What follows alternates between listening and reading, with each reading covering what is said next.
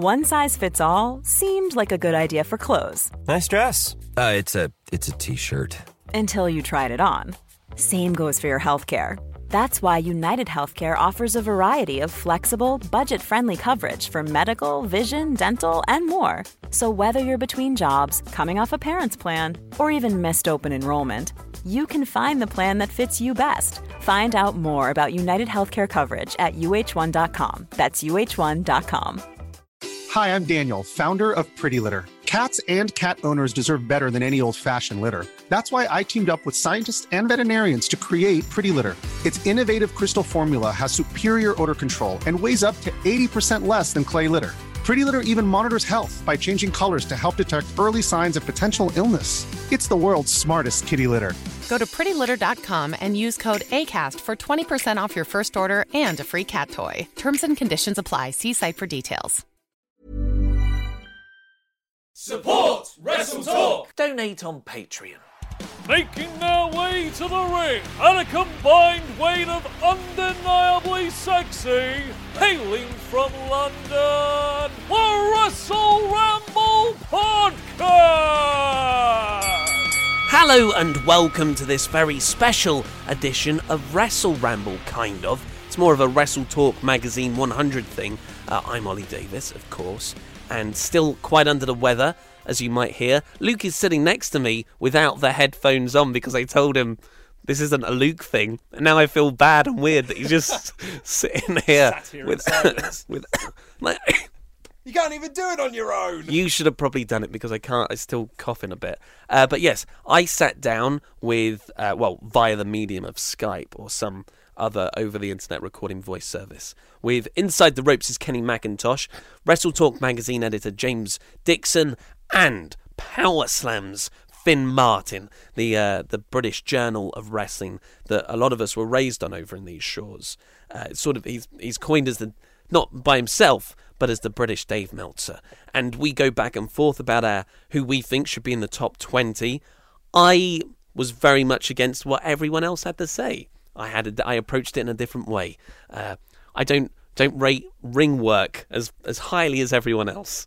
Uh, and I get a lot of heat for Brock Lesnar. So enjoy the show. I uh, hope you enjoy it. And go and order Wrestle Talk magazine issue 2, which is available now. And you can click the link in the podcast description to this to see the full 100.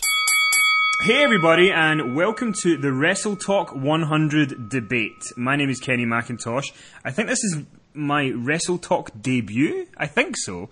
Um, and I'm here today to host. Uh, initially, it was going to be a, a private chat, but we're letting you all in a little bit because the Wrestle Talk 100 is, of course, going to be in Wrestle Talk magazine, where we have the top 100 wrestlers in the world um, in 2017. So I'm joined by three titans of wrestling knowledge.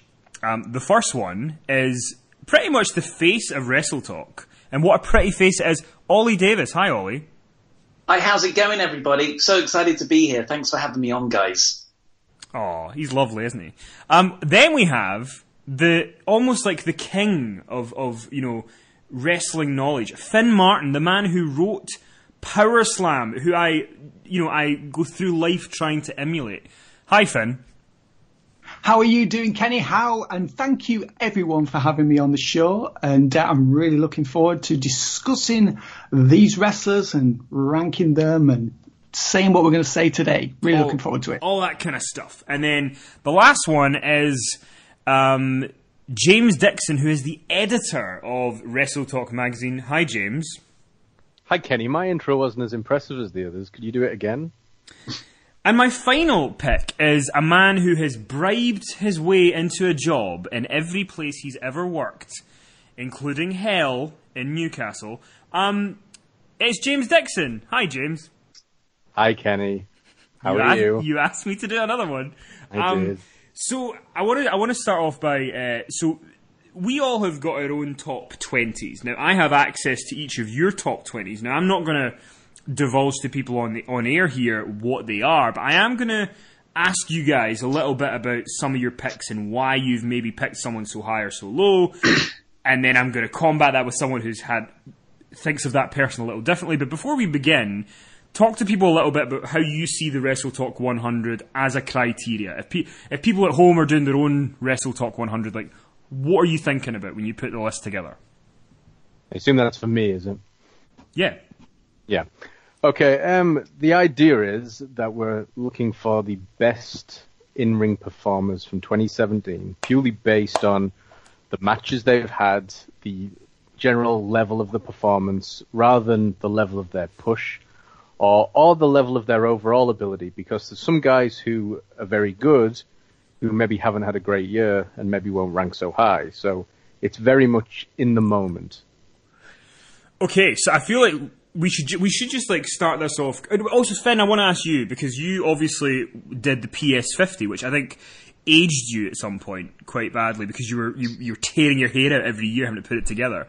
Um, is it nice for you to be involved in something like this, but not have to be the one at the end who puts the hundred together? Absolutely, it is. Yes, this is all on James. This is his responsibility.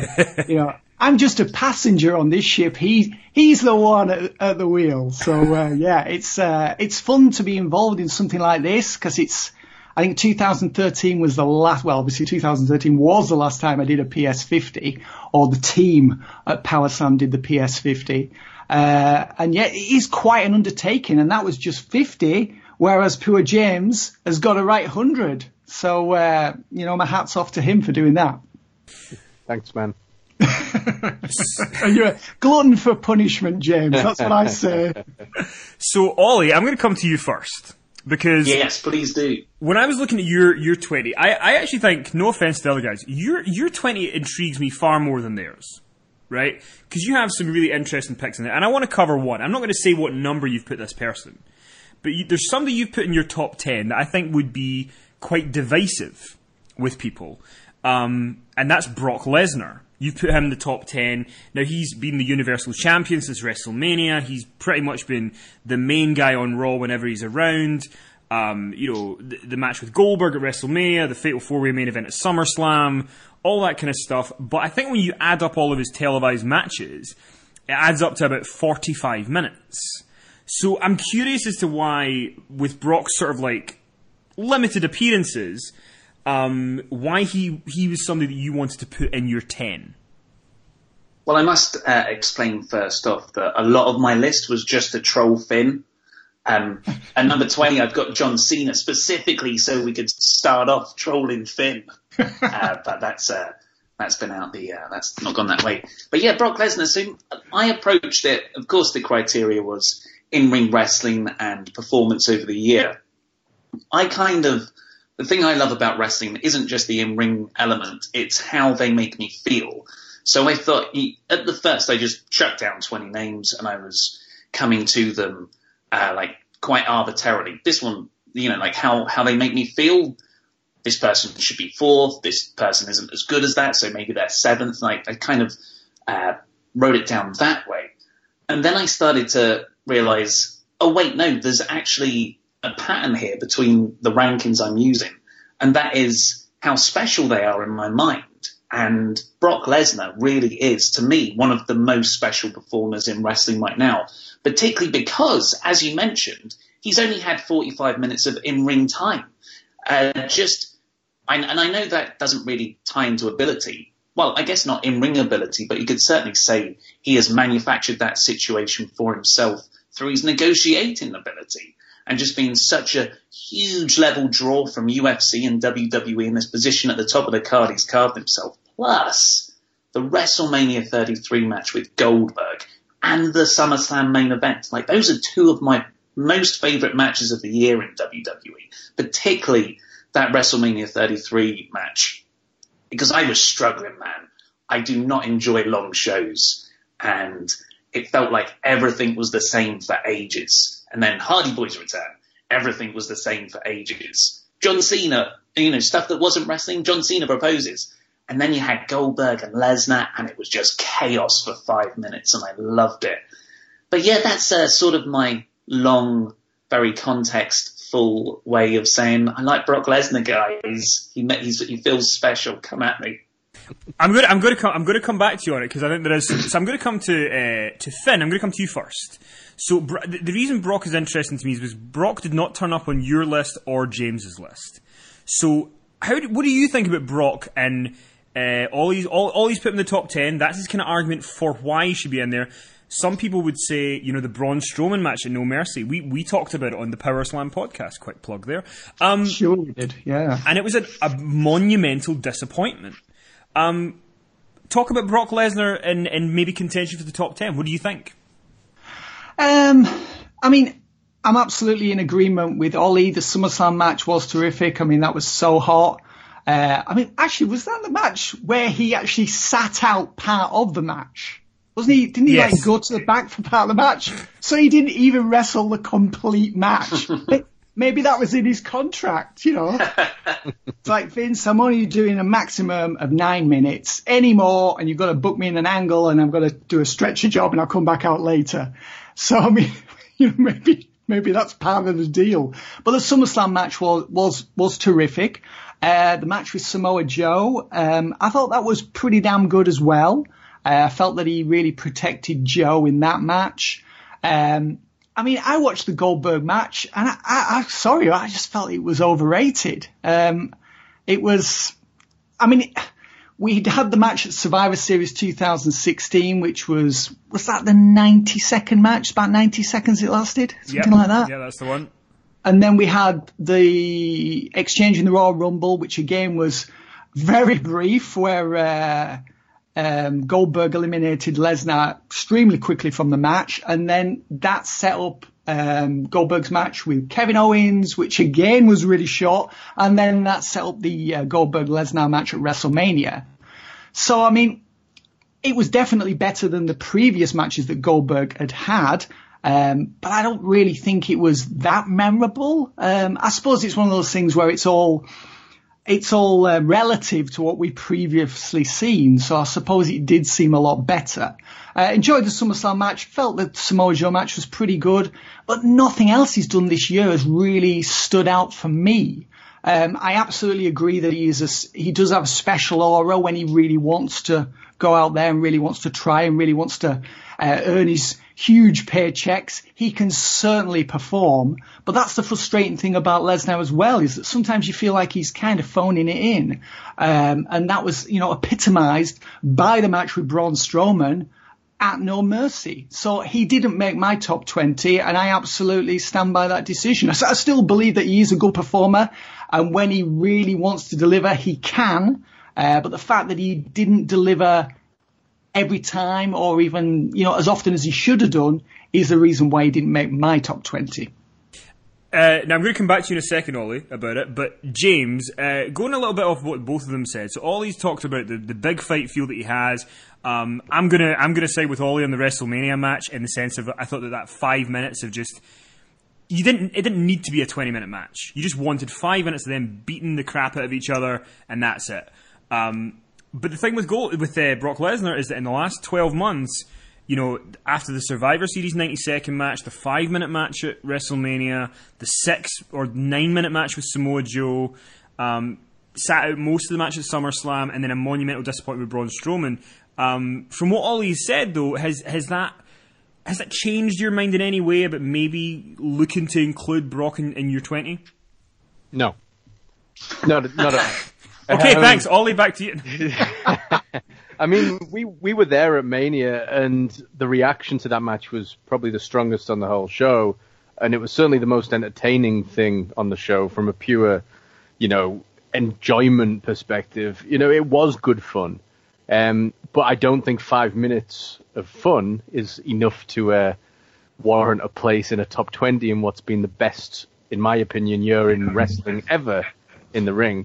I, I think there's so much quality everywhere. You know, Japan and NXT, in WWE sometimes on the indie scene that for Brock to be in the top 10, I, I think it does a massive disservice to those performers who who are going out there and, and busting a gut every week, doing 20, 30 minute matches, you know, routinely. And, you know, Brock's fell into that trap of doing the same match over and over again, just with different opponents. I thought the Joe match was overrated. I thought the build-up was excellent, but then the match itself was a little bit underwhelming compared to what you would maybe expect from a Lesnar Joe match. It was okay, don't get me wrong, but it wasn't quite what I was hoping for. Uh, the Strowman match was an absolute disaster for Strowman, and in terms of the match itself, it was really boring. Um, the four way was great, but look, there was three other guys in there who did uh, the lion's share of the work, so you can't really give that one to Brock. That's a shared thing. So other than that, I mean, what's he done? He's done a couple of house shows with Sheamus and Kevin Owens, I think maybe, but no one's seen them, so who knows how they were, and they were all brief as well. So I I think he's lucky to be in the top 50, never mind the top 20 or top 10. Harsh, harsh, critical words. Um, so, Ollie, I'm going to come back to you as we close the Brock Lesnar discussion. Do you have any response to those guys? And I guess if if, if we were if we were you, you know all kind of sitting trying to sell each other on on picks, why would you sell to these guys in spite of what they've said that Brock still deserves to be in the conversation, to be in the in the top twenty? Well, I think it really it really depends on how you see wrestling. And the, the arguments both of you have put forward is that it is more of an in-ring work capability standpoint, like how good you are in the ring, the amount of work you put in the ring. I see wrestling more as, uh, a, of course, that is a hugely important part, probably the most important part. But some people they, they break out of that, don't they? And they just become such huge players that they can they don't have to do all that stuff and they still feel like such a big deal. Nothing makes me feel like the way Brock Lesnar does when his music hits. It's like the equivalent of someone going S word, S word just got real and now he's gonna kick some ass. And it's it's kind of terrifying and exciting at the same time. And I you know, I I watch my fair bit of New Japan. Apart from I guess well Suzuki's in my list as well, spoiler actually very close to Lesnar. Um, Is he really Minoru Suzuki? Yeah. Oh, let's discuss him as well in a bit then. uh, so that they make me feel a certain way, and it's I guess it's more for me based on their overall presentation rather than just what they do in the ring. So there you go. I, I, Brock's one that I struggle with a little bit because I part of the, part of what he's done, I, I I think there is a conversation to include him. But I think for me, the thing that does kind of take it down is I don't know. I don't know if there's anything in recent memory in wrestling that I've been more disappointed at than Brock and Braun. Like that, I was so into that, and um, and it and. But Ollie, I do just want to say you did say the word ass. This is a family show. I'm going to ask you to refrain from using that word again, please. um, I, I, I I don't allow those kind of words in any podcast that I do. So you know, if you can just keep it clean, I would appreciate it. Um, up, up next, I of course am joking because if you've heard any of my podcasts, I say a lot worse. Um, okay, so somebody who obviously is is going to be very very high in pretty much everybody's list is uh, Kazuchika Okada, obviously. So I'm someone who doesn't watch a lot of Japanese wrestling. You guys all, it's fair to say, watch more of it than I do. Um, I'm going to come to each of you. Just explain a little bit why Okada is so high, and to maybe people who haven't watched him or haven't checked out enough of his stuff, why maybe they should. Like, what is it about him that people are just all over raving? I'm going to come to you first, Finn, on Okada. Um, I mean, the thing is, he's the guy. He's the ace of New Japan. Um, I mean, if you look at the list of matches that he's had this year, I mean, it's I mean, it's hard for me to believe that anyone could top the Misawa, Kobashi, Kawada trio of like 92 to like 95 when they were at the peak in All Japan Pro Wrestling. Uh, but I think this year, Okada, Omega and Naito may have done that just in terms of match quality. They're my sort of three that are, are up there. Uh, and, I mean, it's just like everything he does is just so it's just so perfect. It's just, there's just total finesse. You have absolute confidence that everything he's going to do is going to be absolutely spot on. Uh, and he's timing of everything. And everyone brings up the drop kick, which is, and you think, how can a drop kick be such an incredible high spot? And it just is. When Okada does that drop kick, it's just the most amazing drop kick in wrestling history. It just is. And it's not that it's an amazing drop kick, and obviously it is an amazing drop kick. It's the timing of it. I mean, the guys, I mean, we, often people say, oh, it's not about moves in wrestling. And in a sense, it isn't. But when the moves are done properly in the context of a match that's as expertly constructed as Okada's matches are, then and, and the moves are as over as Okada's are, then it, then it is about the moves. And he's just got so many tricks. The bag of tricks is just almost endless. I mean, you look at the, the first Omega match at uh, Wrestle Kingdom was nearly 47 minutes. Then they had the 60 minute draw at Dominion in June. Then they had another match in the G1. I like the three of the best matches of the year. Uh, I think by anyone's measure. And you think to yourself, wow, these three guys have put together matches of that caliber, you know, in the space of eight months, uh, all different and all so long and complex. To me, he, he is like, the guy is just an artist. Uh, I want to bring up the match with Shibata, which I thought was just absolutely incredible. I mean, what a, sh- obviously there's far more important things for Shibata. The fact that he's, that, that you know, he suffered that terrible injury in the match from the headbutt. Apparently it was due to dehydration. That was, I understand that's the real reason that he collapsed backstage. Uh, but that match just felt like Shibata's moment where had that not happened, he could have become an IWGP heavyweight champion. And that was a match to me where Shibata became the main eventer that everyone knew he could be. And that was while opposing Okada. But you just look down the list of matches that he's had this year that have that are just so good with so many people. Um, to me, he's one of the greatest wrestlers of all time. Uh, Ollie, anything to add on Okada and and basically our love fest for him? Yeah, it's going to continue this love fest. Um, you know everything I said for Brock Lesnar about it being about char- uh, character and presentation overall. Well, Okada, am I allowed to say where he is on my list? Sure. Go, Go ahead. Yeah, yeah. He's number one. And he, like, I don't think he really has the best character. Like, if you, if, if you try and describe Okada's character, it's just, he's, he's flashy. Um, but he's not even that flashy. It's quite difficult to, to define.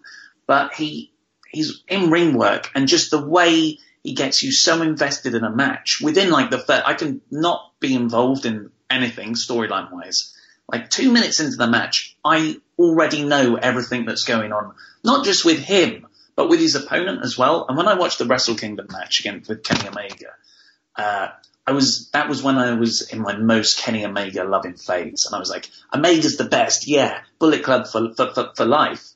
But then I watched Okada's match with Suzuki and that actually is probably my favorite match of the year. And it's just he's so good at selling and he's so good at getting anyone invested in the story he's telling. And just um, in a, as a larger arc to him, the story they've told for him getting beaten down more and more with every title defense. And it makes each challenger that more believable at beating him. Like the amount of people you, you somehow buy in to beat an Okada is incredible. Like the Bad Luck Fale match as well. Uh, the Shibata match was incredible. That was another one up there. But yeah, just he's he's something else. And some of the spots, the um, it's kind of on Omega as well, I guess. But my favourite spot of the year is from the second match where they go where he goes to do the Rainmaker and Omega just collapses before the clothesline hits. Uh, yeah, he's the best. He's the man. And that leaves you, James. Uh, anything to add to, to that love fest? Absolutely, more of the same. I mean, I don't think it's a spoiler to say that Okada is probably going to top most people's list if they had this conversation, you know, because nobody in the world does drama like he does, sells in the same way that he does. He's a pristine elite level worker who never puts a foot wrong. I mean, he, his matches like like Ollie said, they tell stories. They're not just spots. Um, they grab the viewer. You get invested in what's happening. You don't need silly creative writing from failed comedy uh, writers telling a story for you. You know, you you just see it all unfold in the ring. It's it feels real. You get invested. Suspension of disbelief. You know, com- complete suspension of disbelief in an Okada match. And as has been discussed, it wasn't just the Omega matches, which everyone will talk about, but matches with Elgin, with Kojima, you know, with Shibata and Suzuki, and uh, even even his match with Cody in in um, America was was fantastic as well. And I mean, I would personally say that the trilogy with Omega is probably the greatest trilogy ever, um, better than Flair and Steamboat, and I, I really do believe that. And the the title reign that Okada's had has been legendary, very very Ric Flair like. In fact, he's he is the modern day Ric Flair in in terms of his title reign and his ability to work with a multitude of opponents and make them all look fantastic. So no, I, I have nothing but praise for Okada, and I think we're all in the in the same boat with this. Probably apart from you, Kenny. yeah, he he's not my number one and I know that probably makes me public enemy number one. Um, but it's not. It's not that. Trust me, I get what everybody loves, and it's just I'm not a big Japanese wrestling guy, so it, it, I would be lying to you if I put my number one. I'd be I'd be following the trend of everybody else. But what I would say is that what I want to do when I talk about Okada here is actually talk about talk to other people like me who are primarily you know, American wrestling or British wrestling aficionados. Um, I think the thing, the thing with what I would do if I, if if you've never watched an Okada match, um, I think it's a mistake to jump straight into the Omega matches. I think it's too much of a departure. What I would suggest is go to watch the Cody match first in Long Beach, because I think you kind of get a taste of what he does, and you're kind of still in almost your comfort zone of being around like a Cody, and then go to the Omega matches. And I think when you do that, it, you, you'll be so blown away by by those matches that he's had, and um, I. I'll, I'll, laugh until my dying days that in TNA he was Samoa Joe's sidekick and ended up an explosion. So you know, do, do you know he um, Scott D'Amore was at a New Japan show last week. Oh, he's apologized, didn't he? He yeah. apologized to him for how he was treated. Good. Um, James, I want to talk to you about uh, someone who is in your top ten, not on, not on you know the one, two, or three, but in your top ten. Um, mm-hmm. Roman Reigns is there. Mm-hmm. Um, talk to me about Roman Reigns. He's had an interesting year. Again, he has had another year where he has big time matches that uh, deliver. Um, you know, one of his biggest career moments of retiring the Undertaker in inverted commas. Um, you know, maybe the biggest heel number thirty that, since Rey Mysterio in 2014 um, at the Royal Rumble. Uh, talk about Roman's year and why he uh, made it to your top ten. Because one of the arguments about Roman Uh, that's interesting is that as a character, a lot of times he's broken. Not in the Matt Hardy way, but like, you know, most people want to boo him, but he's the baby face and he always overcomes everything, but he is good in the ring. So what made what made him become a part of your top 10?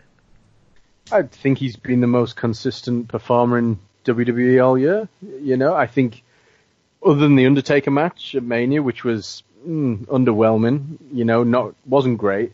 You know, the the rest of his pay per view output's been pretty sensational from start to finish. I mean, he opened the year with that Royal Rumble match with with Kevin Owens, which was fantastic.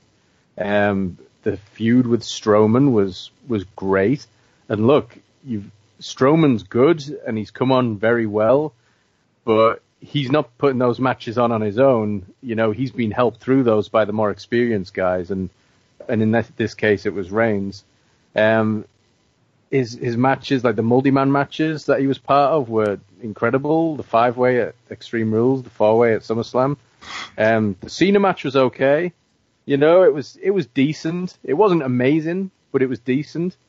And since you know the Shield reformed, he's not hearing as many boos, so it might be turning around for him a little bit on that front. But he's hated because he's pushed, and it's become the thing to do is boo Roman, just like it was the thing to do to boo Cena, and you know it's it's become a thing that they the fans boo him because they boo him, not because he's bad, and his character is bad, but you know I'm not really bothered about that. But it's interesting. I, I, would disagree with you. I don't think people. I, I think there are people who boo him because they, you know, it's the cool. But I don't think it's just I don't think people boo him just because it's the cool thing to do. He is a he is quite a broken character. You know, when he left the Shield. Um, I mean, can you imagine if Roman Reigns was your friend? How much of an utter disappointment he would be. I mean, like he left the Shield and he was. I can't say what he was, Ollie. I can't say what he was, but you know what I'm thinking. He was a terrible friend. He was. Uh, he he didn't come to Seth, uh, Dean's aid one time when Dean was getting Right. killed by the Authority, or whatever. Then in then in 2015, he is the character. Everybody wants Daniel Bryan to to be the guy to go to WrestleMania, and they push Roman Reigns. It's so bad that they have to change the finish to Roman and Brock because the WrestleMania crowd would not want to see Roman Reigns be victorious. Triple H comes back in 2016 as a heel, and everybody cheers Triple H over over him, and Triple H is married to the the witch the witch of Eastwick. So there is something I think to, to be said about how broken his character is as to why people dislike him. I just want to put that in there. But, but name me one character in WWE's main roster that's not broken. Um, Stephanie. Right. Brock Lesnar, Brock, Le- Brock Lesnar, though, turns Braun up. Every- Strowman, Kevin Owens. Brock, Kevin Owens is the worst heel in the world. He's a terrible heel. Guys, guys, base guys, guys. We're, we're not gonna we're not gonna get into other people just yet. But I'm just I'm just putting in a little other thought about uh, about uh, characters. Ollie, I'm gonna come to you because Roman Reigns is in my list. He is in James's list. He's also in Finn's list, and he actually made all of our he made all of our top tens. He's not even in your top twenty. Oh, So Oliver Davis, I want you to get on this stand and explain yourself. Why is Roman Reigns not in your list? Sell us why. Maybe we is it can. because he beat Undertaker? The, Don't the listen to crazy him. thing. The crazy thing is, uh, when you said Roman, when you brought up Roman Reigns just now to to James, I actually thought, oh yeah, Roman Reigns. I, honestly, it just did not factor. I, I scrolled through the list of like the hundreds of names that we were given. I just copy and pasted into my own like little short list, which ended up being about fifty, the ones that I really liked, and I just didn't think Reigns was not. I guess Reigns wasn't even in my top fifty of wrestlers that I really, really enjoy. And that's not from a, an in-ring criticism. Me and Luke all the time on Wrestle Ramble are forever saying that Roman can wrestle. He can wrestle very well. He's very well. I remember when he was a face, I used to get really excited for his spots. I would love the drive-by. I would love the Superman punch. But the fact of the matter is, he's a failed experiment that's getting worse by the, the month. I guess the Shield thing is kind of ebbing that hate flow at the moment, but I think it's going to come back with renewed passion once the Shield split up. Um, he's so much for me about wrestling that his character and presentation as well as in ring that uh, I, I I can't I can't I don't I don't like him as a character. I don't you know I don't and that's not like I'm being worked like a heel always a heel and I don't like him. It's I I just don't enjoy it when he's on telly and he hasn't been on telly for the last two weeks because of an unfortunate illness and I I I haven't missed him. Let me play a little bit of devil's advocate here. Um, so, someone who did make your list is the the the savior of our lives, Braun Strowman. Mm. Now, do you think Braun Strowman would be in your list if it wasn't for a series of matches with Roman Reigns? That's an interesting point. It was that was a really good series of matches, um, and it was so goofy and comic book fun. But I think I, I was never really invested in the Roman Reigns side of things. I was invested in Roman Reigns getting beaten up. Like the, you know, I'm not finished with you is one of the most enduring uh, like phrases of the wrestling year. Uh, but I think that when I think of like my favorite Braun Strowman moments, I think of them as Braun Strowman. You know, it's Braun Strowman versus an ambulance. It's Braun Strowman versus a garbage truck or a wrestling ring that breaks underneath the big show. I don't actually think about Roman. I think about the feud with Brock Lesnar, which did have a disappointing payoff, but it had a really good several month build, uh, especially the Survivor, uh, not Survivor Series, the SummerSlam bit. Uh, so no, I stand by I stand by Braun. Again, that's just it's a presentation thing for me as well as an in-ring standpoint. Finn, I'm going to come to you. You've heard all that. You've been holding back. You've abided by our rules to not interrupt each other, but I can feel that you have something to say. So you have Roman in your list. Ollie's talked about why he didn't make his list, and a lot of it is to, to do with character and to do with it not clicking for him. Um, what do you what do you think about that? What, why would you argue that Roman, in spite of that character stuff, should still be in in contention? Uh, well, um, as James pointed out at the beginning of this, uh, you know, in the uh, spirit of the PS50, it is more about the in-ring performances and the matches and, you know, people making things happen. I mean, the PS50 for me was all about the guys who made other people better and the guys who made matches. That's what to me it's all about. That's the sign of a, of an, of an outstanding worker is somebody who can make a match and make the other person better.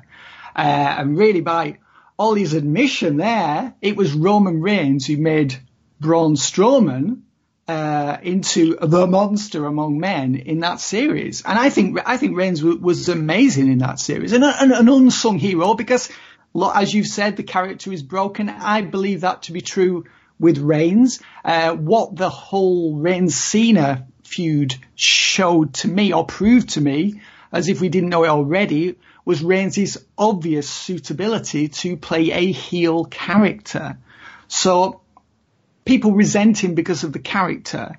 Uh, but I mean, to me, if it's all about matches, I think Reigns deserves a high ranking. I mean, he's been robust this year. I mean, I know he's he's not on screen at the moment due to an illness, but prior to that, the guy was just like a he was like a, a machine out there. I mean, he was. I think he's a very smooth worker. I think he's I think when he does things, he all look very believable. You can't see through his work. Uh, and yes, that was a knock at John Cena. Managed to squeeze the first one in. Yes. Uh, so, so, so you can't see through his work. It, to me, it holds water. I mean, he's a believable performer. And I think that's very important, especially for a WWE main eventer. Uh, I think, you know, the, the tighter the work, uh, the more impressive it is to me. And you don't really hear about Reigns injuring people as well. So it's not like he's going in there and stiffing people or hurting people. Um, I think, you know, he does seem like quite a safe guy in there and everything he does, I think looks really, really believable, really credible. Um, I mean, we mentioned earlier about the, um, the match with Owens at Royal Rumble, that was really good. Obviously, the, the Undertaker match at WrestleMania wasn't, but I'm pinning the blame for that on the Undertaker, who to me just didn't look like he had much left. I mean, to me, Undertaker wasn't fulfilling his end of the bargain in that match. And there's been a lot of matches that Reigns has had since then, particularly with Strowman. Uh, there was the, uh, obviously the SummerSlam match. There was the Extreme Rules match. And just weekly, I think he's been very consistent. Uh, I also want to mention as well, he's, he's really handled the boos very well. I did fear at one point that he may crack, but he really seems to have taken, he's taken the heat, you know, he's taken, um, WWE's bad booking, um, and he's not cracking up like say Shawn Michaels did in say 1996 where he was during his title reign, there was quite a few episodes with him uh, having a pop at the fans and just um, being what would probably be best described as unprofessional. Reigns is a guy who's taken some serious, serious abuse from the audience. I mean, week after week. And, you know, I don't know whether it's water off a duck's back for him, but he seems to be dealing with it pretty well. So I want to give him, give him props for that as well. But I mean, overall, to me, he's, he's, he's been a real credit to the profession, even though I, I admit that, you know, the character, the character to me, we all know what needs to happen to Reigns. He needs to change. The character needs to change. He needs to be on the other side of the fence. We all know that's not going to happen because Vince sees him as top babyface. So that's the conundrum. You know, you've got a guy who's a really good in-ring performer who's got a character that's not working. May so, I ask two questions based on uh, on the Roman Reigns thing to to my fellow pundits here? Sure, sure. Uh, so, if Roman Reigns was heel, would he be in your top 20? Do, do you actually, do you think he's the, you know, like he's in the top 20? If it's all about in ring, Yeah. in ring wrestling. Yes. Is Roman Reigns really in the top 20 in ring wrestlers in the whole world? Or do you think there's a contrarian element playing into this? Well, I mean, the thing is, you would have to see how he performed as a heel because he would be wrestling differently, wouldn't he? The whole uh, selling and the whole makeup of a heel's performance is different to a babyface's performance. So that's difficult to say, but I think he would be. Yeah, I think he would be. I think he can play that character uh, in the ring and set the feed the comeback, set everything up, uh, and make the babyface um, shine the babyface. I mean, he did a really good with, uh, job with Strowman there in making him look good, and you know, Reigns was the babyface supposedly, and Strowman was the heel. So yes, I think so. I mean, he's been a babyface in every pay per view match he's had this year. I mean, a heel. Sorry, he's been a heel in every one of them. Well, yeah, as far as, as far as the audience is concerned, yeah. yeah. So I mean, he's and you know, working with with Strowman and working with Owens and the five way and with Cena, you know, he's played subtle heel in all of those. So he ha- he's never really played, you know, Hogan level babyface selling all match and then doing the big comeback. He's he's not really done that, and I think that's possibly one of the reasons why he's been so good because he hasn't stuck to convention and formula as such. And I, I think, yeah, absolutely. I think whether he's heel or babyface, he's he's one of the finest workers in the world. I think one of the things for for Roman that's interesting is that um, I think that he's miles ahead of where John Cena was at this point of when John Cena was around because John Cena from day one is whether all of you got him at number twenty to pop Finn or not. Um, the I think the thing with Cena that's always bothered me is that I don't understand um, how Cena is good at having big matches, but Cena like when he puts on that STF, I think it's a disgrace that he's able to put that on. A disgrace. It's so horrible to watch.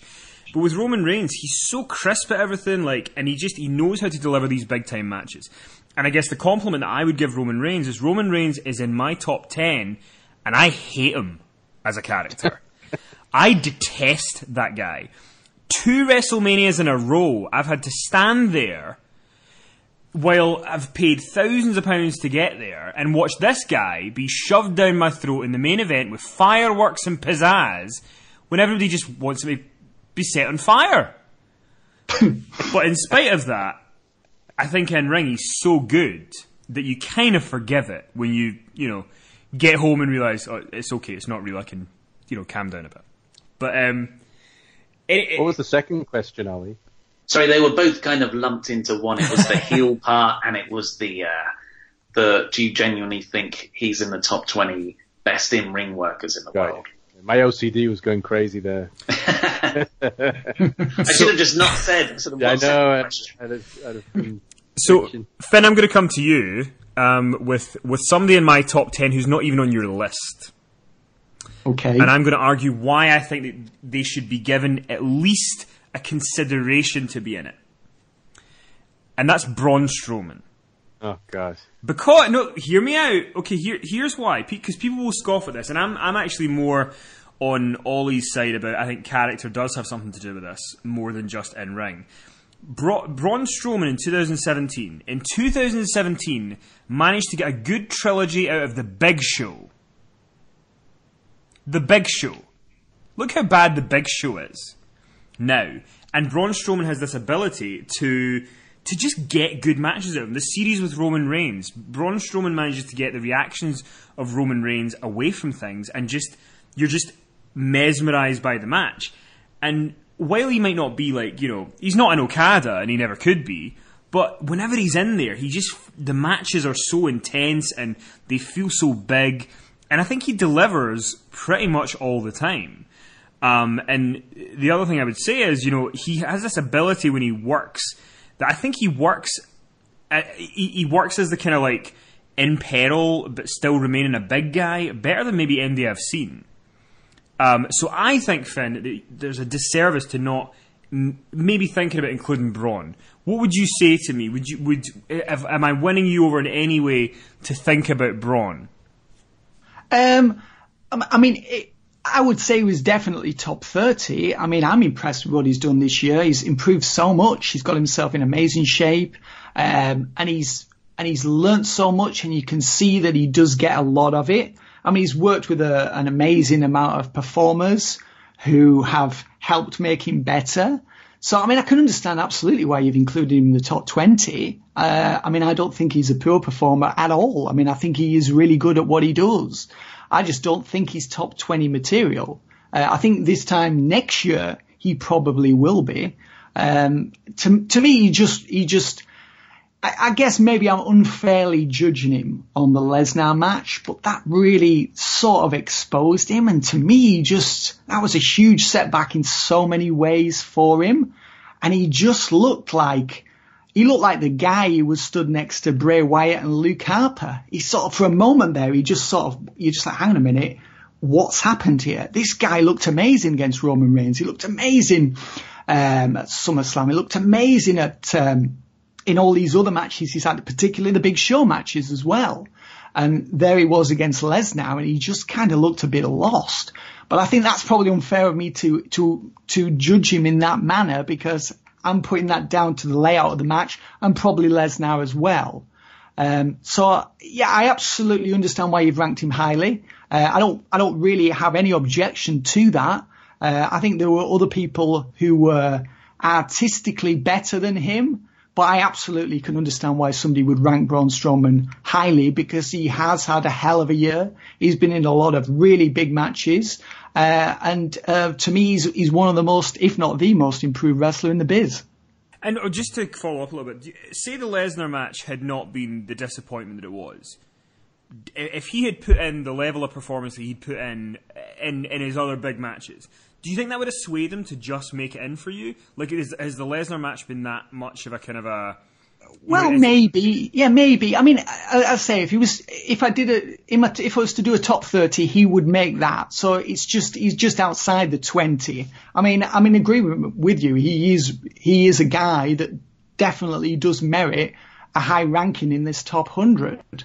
Um, but for me, it just wasn't top twenty. And yeah, had that match with Lesnar uh, delivered what we all hoped it was going to, I probably he probably would have cracked the F Martin top twenty. The F Martin top twenty. Uh, James, you've got Braun in your top twenty. Um, talk talk about Braun a little bit.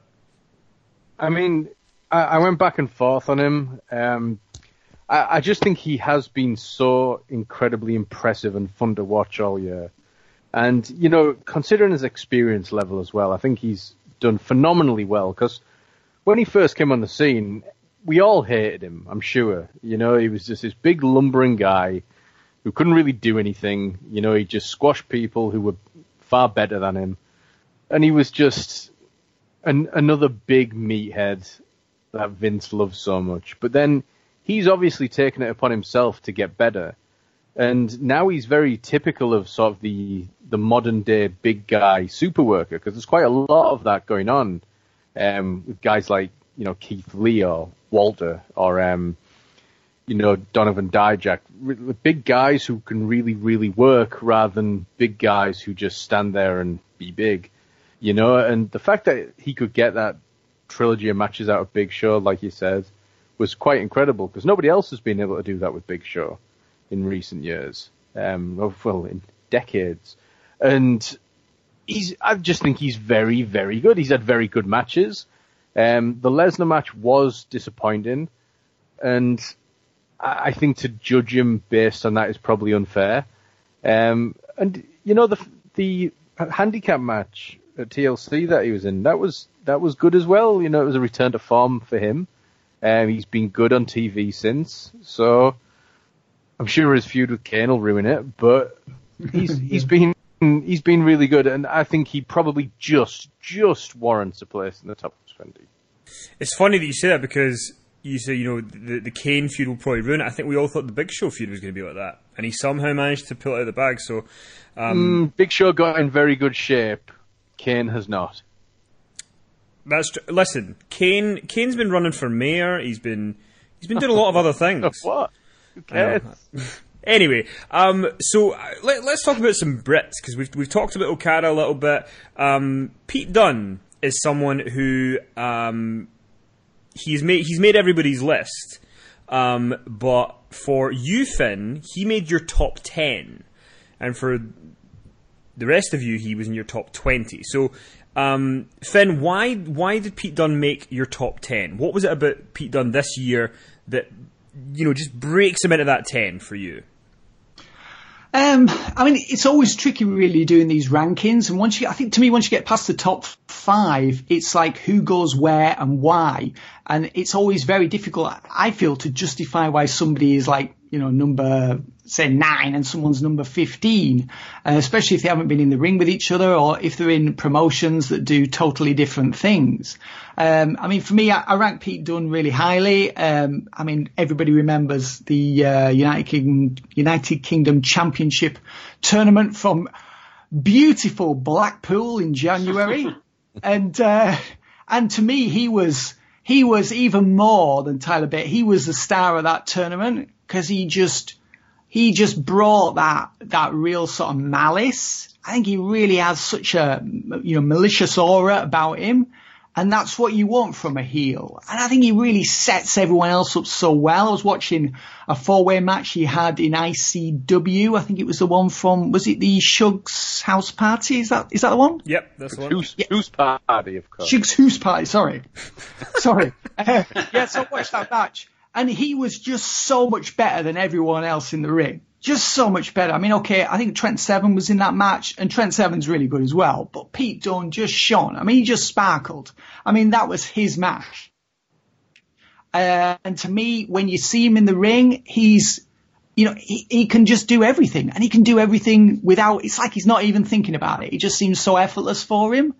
So I think he's a guy that's I mean, I know this is not based on character, and of course it isn't, but when he's in the ring, his matches, because he really plays it up like almost, almost like an old style heel with a modern in-ring twist, with a modern in, ring flavour, um, he can just do it all as a heel and really make the faces shine. Uh, by the way, I know he's now teaming up with uh, Tyler Bates, and is it Trent Seven in uh, in progress? They're a trio, aren't they? Yeah, yeah, British strong style. British strong style.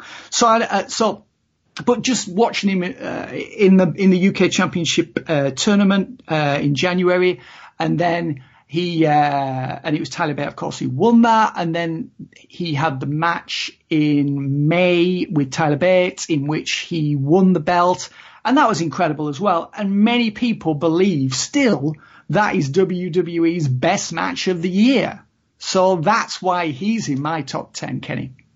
There you go. Well, I, so that we're not, I'm not going to go. I mean, Pete Dunne's in all of our lists. There's no point in going around him, and you know that's not really going to get anywhere. But somebody else who is in. So basically, we've got Tyler Bate, who you talked a little bit about there, Finn. Um, Ollie, Tyler has made your list. Finn, Tyler has made your list. But James Dixon, conspicuous by his absence on your list, is Tyler Bate. What happened? Why, why, why is he not in your top 20?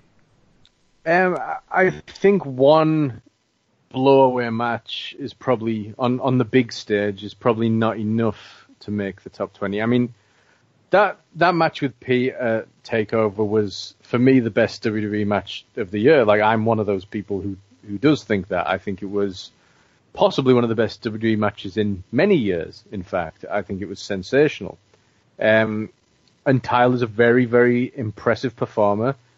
Uh, some of the stuff he can do, considering his size, like some of the feats of strength, are remarkable.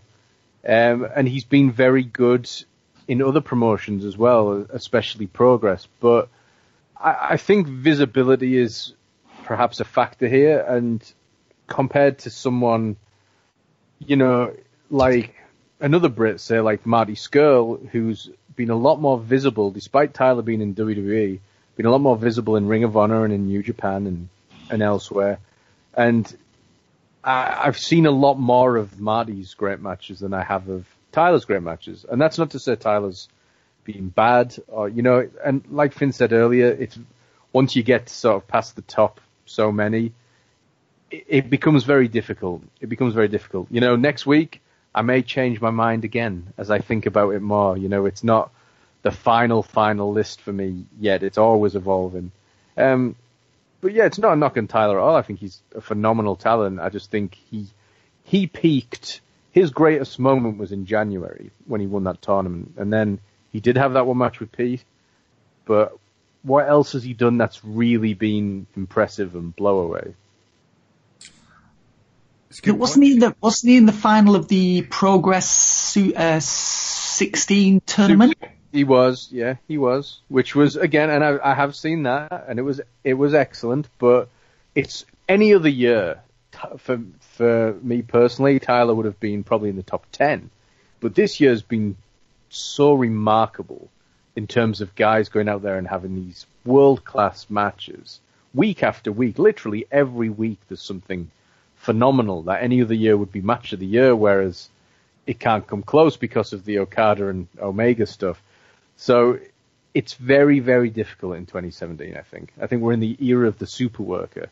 And Tyler is a super worker, but there's just been personally 20 better super workers than him. And while we're while we're just having uh, the conversations, you know, I like to think of myself as a, you know, I, I like to broaden my horizons now and then with wrestling and all that sort of stuff. But James, who's Walter?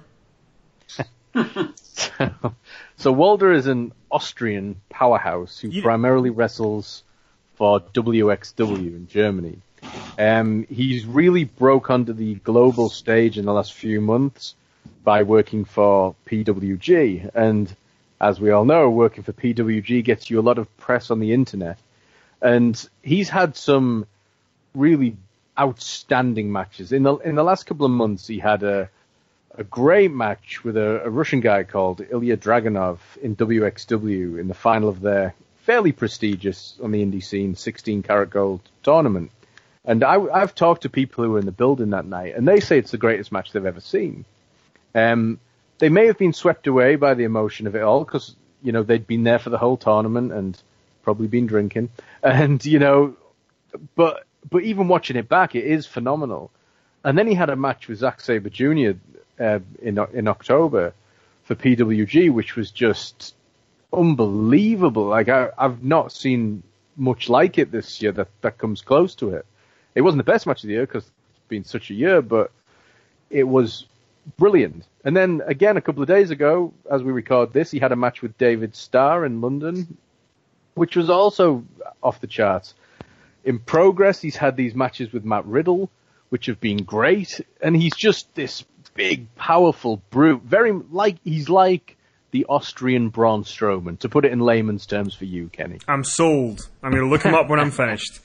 Um, so, Ollie, I'm going to come back to you because, you know, I'm looking through all your 20s, and I mean, a lot of it's we've all got similar people, you know, uh, but but what I thought was interesting was so um, AJ Styles. Let's talk about AJ Styles because AJ Styles is is barely in James's top ten. He is in his top ten. He's kind of at the bottom end of my top ten, but he's your. I'm, he's he's very near the top of yours. And I think that what's interesting is he had a great start to the year. He had that f- fantastic match with uh, with John Cena at the Royal Rumble, the, the exciting Elimination Chamber. He carried Shane McMahon to a great match at WrestleMania, but he kind of fell off a cliff later on in the year with the Kevin Owens feud and the Baron Corbin feud. And he doesn't really seem to have recovered. I mean, he did when he went to Raw for a night and had that great match with Finn Balor. But um, do you do, do, you think those per, those performances did affect it? Because he seems to still be very high for you, in spite of having a few months where it maybe wasn't as phenomenal as it had been earlier in the year. I think that's a fair criticism on AJ. It was definitely a lot, lot better in the first four months of the year than he was in sort of the middle part, and he, hopefully he's coming back up again off the back of TLC. Uh, but yeah, it's. I, I think he is. He, he will be a victim of the timeline here because his match with Cena was so good at Royal Rumble. You know, some people even thought it was as good, or maybe better than a Okada versus Omega. I think they were it wasn't that good. Uh, but I, I've just been, you know, you mentioned earlier, James, about Roman Reigns being the most solid WWE performer. Mm. Uh, but, but I guess that's on pay per view. In terms, if you factor TV into that, I think it's got to be AJ Styles. He's had so many good TV matches against like, uh, well, against, oh god, now, well, now I can't remember any. The only one that's come into my head is the Randy Orton one, where I think they had two, and they wonderful, there was this wonderful spot where AJ jumps up to do the phenomenal forearm. Randy pounces, you know, he strikes, he does the RKO, but AJ just drops back down to the apron. He's like, I scouted that. And it was just, you know, because that's the bit everyone's waiting for, the phenomenal forearm into the RKO. I just, he's so good. He can just, and he makes all, all the stuff you said about Roman and why he's so high on your list is, is the reason I put AJ so high in mine. He just, everything looks crisp. And even sometimes he makes mistakes. He must make mistakes. But I'm not sure because he makes them look like part of the wrestling. Uh, and just like. Well, what about that finish though? That they botched a whole finish. That is a good point. Yeah, but then I was like, was that a was that part of the storyline? Yeah, the the whole part, the whole thing with Kevin Owens was was bad. Uh, their first match was okay-ish. That's when he got tangled up in the commentator desk wires. Uh, but then, yeah, the the referee botches were bad and that did seem to be on AJ. Yeah, I'm not really fighting my corner very well here. I just, I, mean, I just he's like... in my t- he's in my top ten as well. You know, so I I do rate him highly. No, no, but wait, just- wait, wait a minute. But you you've got him you've got him a lot lower in your top ten than than than Ollie does, which I think is, because it feels like with with where I've got him and where you've got him, that the, those kind of duff months have affected it. Because I feel like if he was still, if, Sure. if AJ Styles had had the, the the for the rest of the year had been as strong as the first four months, I can't imagine any of us would not have him in the top five. I can't. I agree, it. but it goes back to what we're saying about Tyler. Ty- I think Tyler's been great this year, and he's not in my top twenty. So that should tell you how good I think AJ's been in general. So for all, yeah, the Owens matches have took a sheen off him, and so and the Baron Corbin matches. I mean, Christ, but otherwise, and like you say, Ollie, on TV, he has been very good, consistent on TV for sure, but overall, bigger picture, including everything, I think he's just been a step slightly, slightly below Roman. Not all the Baron Corbin matches were bad. That three-way with Tye Dillinger was very good. I thought. Was, it? Oh, I was- really enjoyed it. Yeah, there were a few, there was a few really nice spots there. I can't. There was the bit where uh, AJ did the Pele kick on Tye, who fell onto an unconscious Baron Corbin and made the pin. Yeah, I, I really enjoyed that match. That was a lot of fun. Ollie, I'm with you. I think, but I think when Baron Corbin's in those kind of multi matches and he's got people around him, like he could be okay. I mean, he, I'm not going to say he's. I mean, I'd be, he's not in the rest of the top 100, but you know, he's fine. Um, Finn, Dreadful. shut up, shut up, Finn. James. Finn, it's, I'm coming back to you. Finn, I'm coming back to you because there's somebody you've got on your list that none of us have on our list. And when I saw it, I was like, oh, and I was kind of because the person I'm about to mention, there is no doubt that they are a phenomenal wrestler and that they, you know, are are are one of the best in the world. And it was only after I saw that you had them on the list, I'm kind of thinking about the matches they had, and I was like, wait, they, they have been involved in a fair few good ones.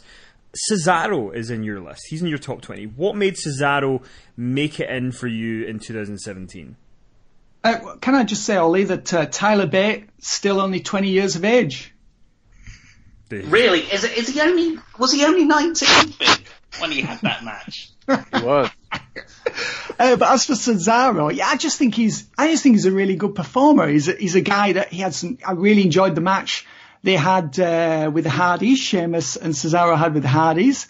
I think some of the stuff with Seth Rollins and Dean Ambrose, I, I really feel like Cesaro was just the machinery that made those matches work. Rollins and Ambrose, it just seemed like they were just there, you know, as clocking in the cards, you know, collecting the paycheck, as like, is it over yet? Can we go home? And he just, to me, felt like Cesaro was just the guy who just made those matches as good as they were. So I absolutely uh, agree with others that he's not had.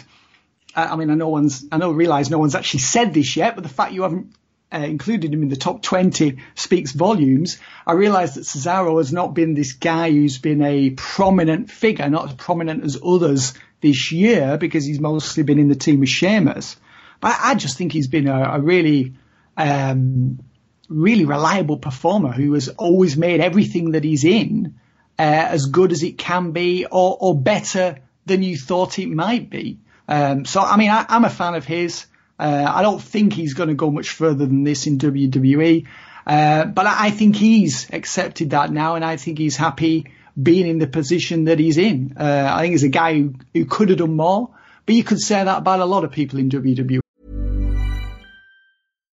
One size fits all seems like a good idea for clothes until you try them on. Same goes for healthcare. That's why United Healthcare offers flexible, budget friendly coverage for medical, vision, dental, and more. Learn more at uhone.com.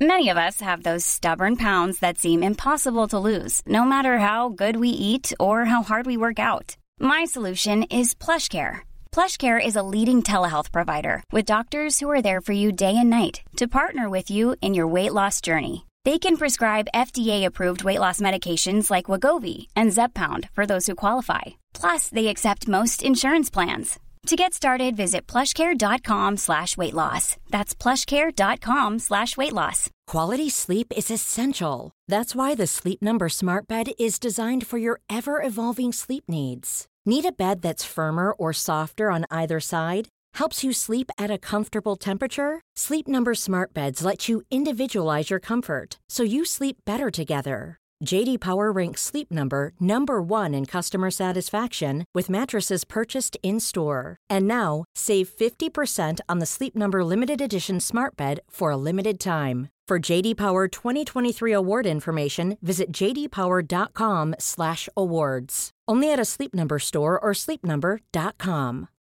Since 2013, Bombas has donated over 100 million socks, underwear, and t-shirts to those facing homelessness.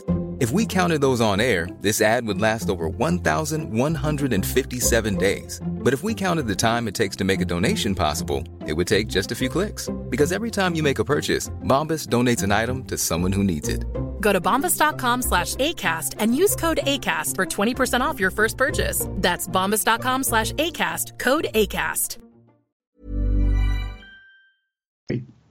Ollie, I'm going to come to you first. Um, Cesaro, would would would what, would Finn's endorsement there of his good pal Antonio uh, uh, make you change your mind? Maybe he was just out. He was on my shortlist. He was like the three that I was, you know, it was like, do I put John Cena in just to annoy Finn, or do I, uh, you know, do I put Cesaro in?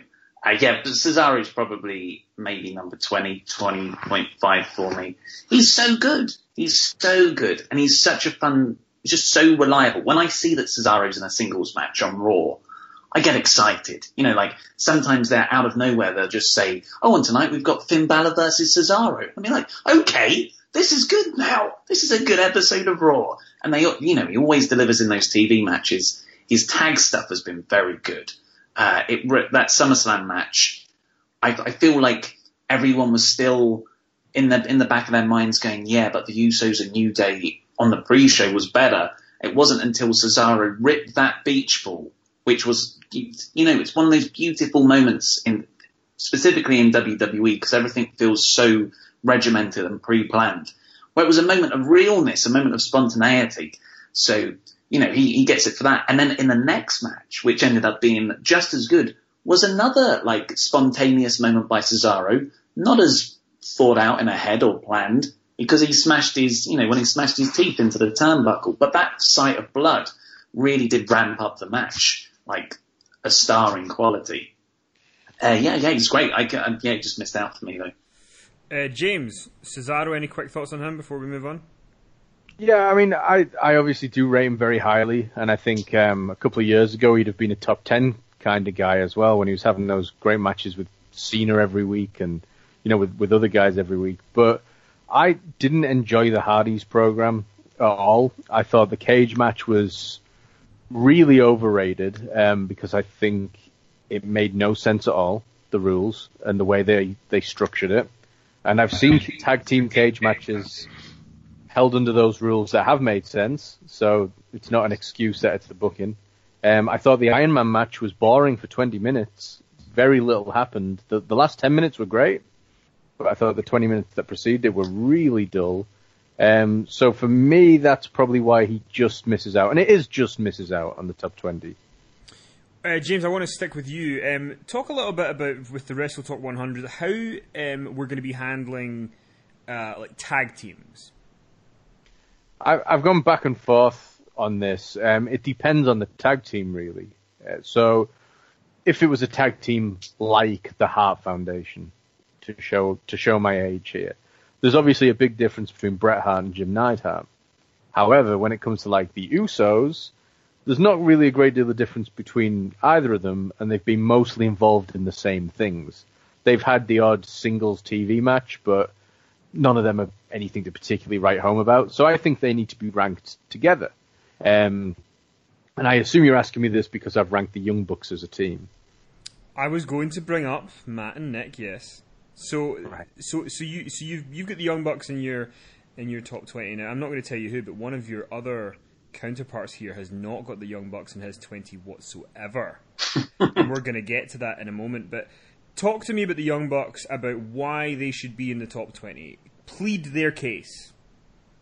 Um, it's hard to plead their case for people who don't like them already because I can understand completely why people might not like them because they don't really take wrestling seriously.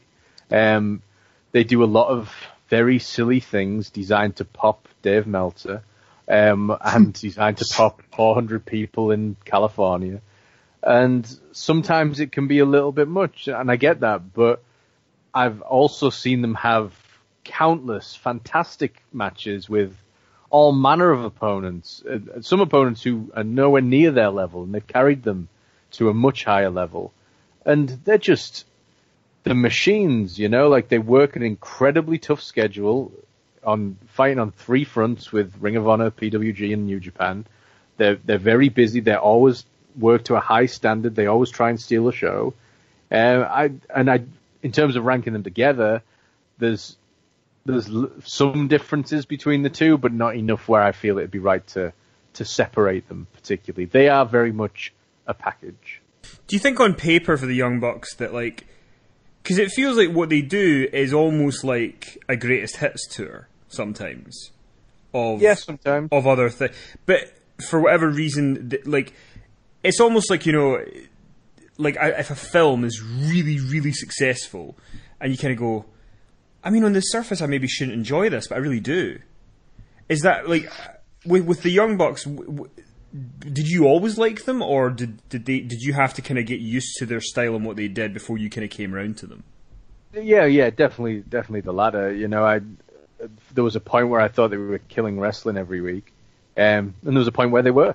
But I think they've developed a lot, and like I say, they're capable of having these great, great matches now. They they can tell stories as well as just do silly things. It depends on their audience. You know, they're nowhere near as silly in Japan as they are in PWG. And PWG is very much their home promotion. It's where they built their names, really. So they, they have a little bit more leeway to, to do whatever they want there. And the fans eat it up there. They love silly things. I mean, they're like Joey Ryan, so he tells you everything. Good. Um, he, he's not in 100. Um, spoiler. But yeah, I, they, they do take some getting used to. And I think if you're somebody like Jim Cornette, you will never like the Young Bucks. But I think at the same time they represent the evolution of pro wrestling in 2017. So I think they're a, definitely a viable top 20 candidate. I'm going to now turn to the gentleman who has not got the Young Bucks on his list. Finn Martin, the Young Bucks didn't make your list. Why? Why did they not cut it for you?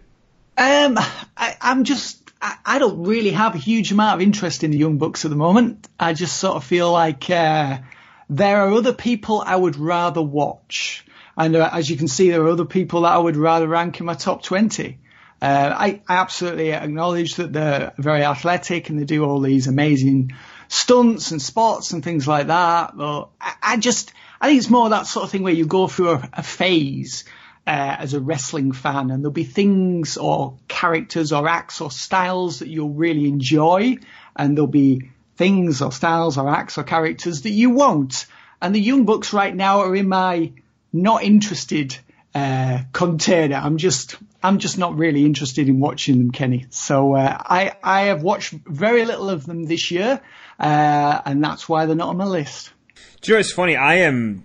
I never really got the Young Bucks.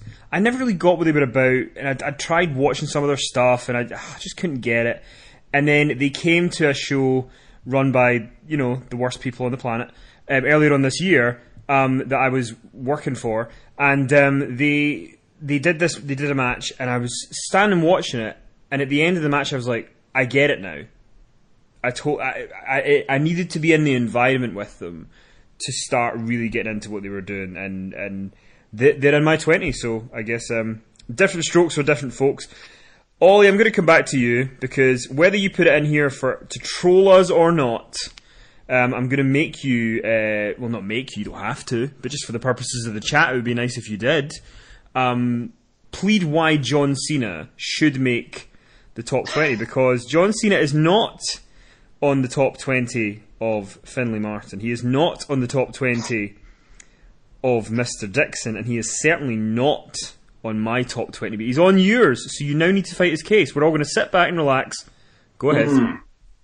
Well, uh, you know, the, it was in there mostly as jest, but I do kind of stand by him being in the number 20. He's at number 20, so he's just edging in. Uh, his promo ability is the best in WWE. He's so quick on his feet, thinking of stuff, and he can have really good matches when he wants to. The the AJ Styles match, of course, right at the start of the year in January for Rumble. Uh, like it or not, he did have a WrestleMania moment uh, proposing to his wife. That was one of the more memorable parts of the uh, the Ultimate Thrill Ride. Can I can I, um, pause, can I pause you there just on one thing? Just I, I just mm-hmm. want to if can we use an engagement post match as part of someone being the top twenty of a wrestling list? Well, like you know, Randy Savage and the Liz angle when they uh, when they got back together, was it after the Warrior match? Like, yes. That that would you know that would kind of play into my end of year thoughts for Randy Savage that year. Fair play. Uh, so you, you, I, I would you know like this is probably the difference between me and uh, everyone else on this panel is that I, I do factor in the the stuff that goes on outside the ring as well. Uh, he's he's a great face of the company. There's something something weird happened because uh, I, I think it was the United States Open Challenge because I hated Cena for so long. I would have screaming matches with ten year old kids at uh, Raw house shows, uh, but back in the day. But so yeah, I, do, I really like having him around now. I thought the Shinsuke Nakamura match he had was, you know, just pretty good, but terribly promoted and given away. Uh, the, the Rusev match was bad. Uh, I didn't enjoy that one. It was kind of bonkers though. It kind of had a, a weird fun element to it.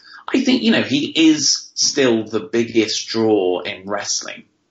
So you can't, it's hard not to factor that in. James, I'm going to come over to you as Finn is frothing at the probably safe, yeah.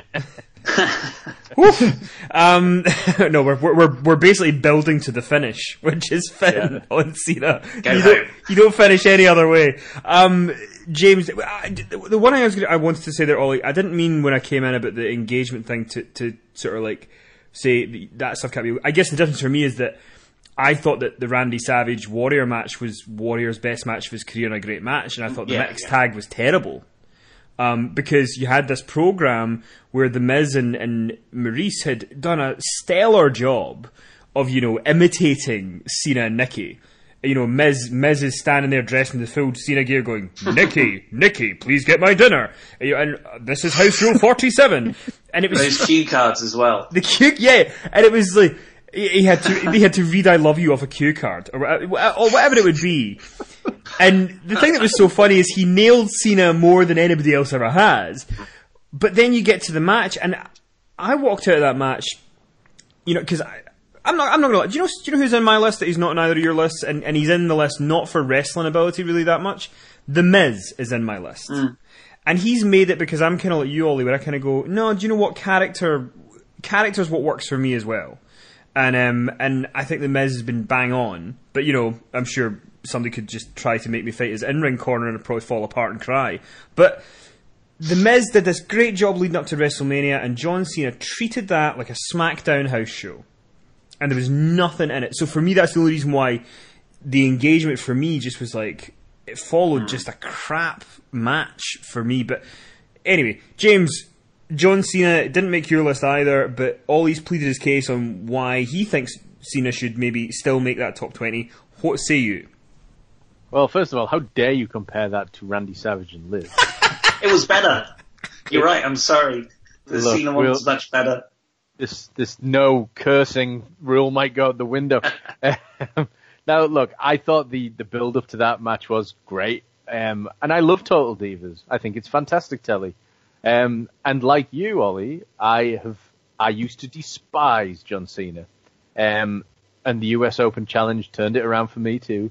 I started to appreciate, to a point, his work, and and certainly look forward to seeing him more than than I ever would have previously. And I think his match with AJ at the Rumble was the probably the best main roster WWE match of the year. Maybe that or the SummerSlam four way. But what else has he done? You know, okay, he was in the Elimination Chamber match, which was decent. It was good, but he's a sixth of that. WrestleMania was a disaster. Um, matches with Rusev, with ba- especially with Baron Corbin, was just terrible. He didn't care. Like he he was. I've never seen him phone it in as bad as he did in that. And even the Reigns match was underwhelming. So, you know, there's mileage left in him for sure, and I, I think he's great. I, I am entertained by him these days, but I just think this year, absolutely no way is he a top 20 guy. You know, that year when he was doing the US t- challenge, I think even Finn would have had to rank him in the PS50. so, I'll just poke the bear a little bit as we go, as we go on here. so, yeah, feel, feel free to, um, to argue that point, Finn. well, well, we're not talking about. Was that 2015, 16? Um, I think it was 15. What what did he do last year at Mania? Was he, he missed Mania. He was in. He? he? was injured and he came back and helped The Rock kill Yeah, Wyatt. so the US Challenge would have been the year before because he got injured in the middle of it and dropped it to Del Rio. That's right. Yeah, that's right. Well, I'm not going to talk about that. We're going to talk about this year.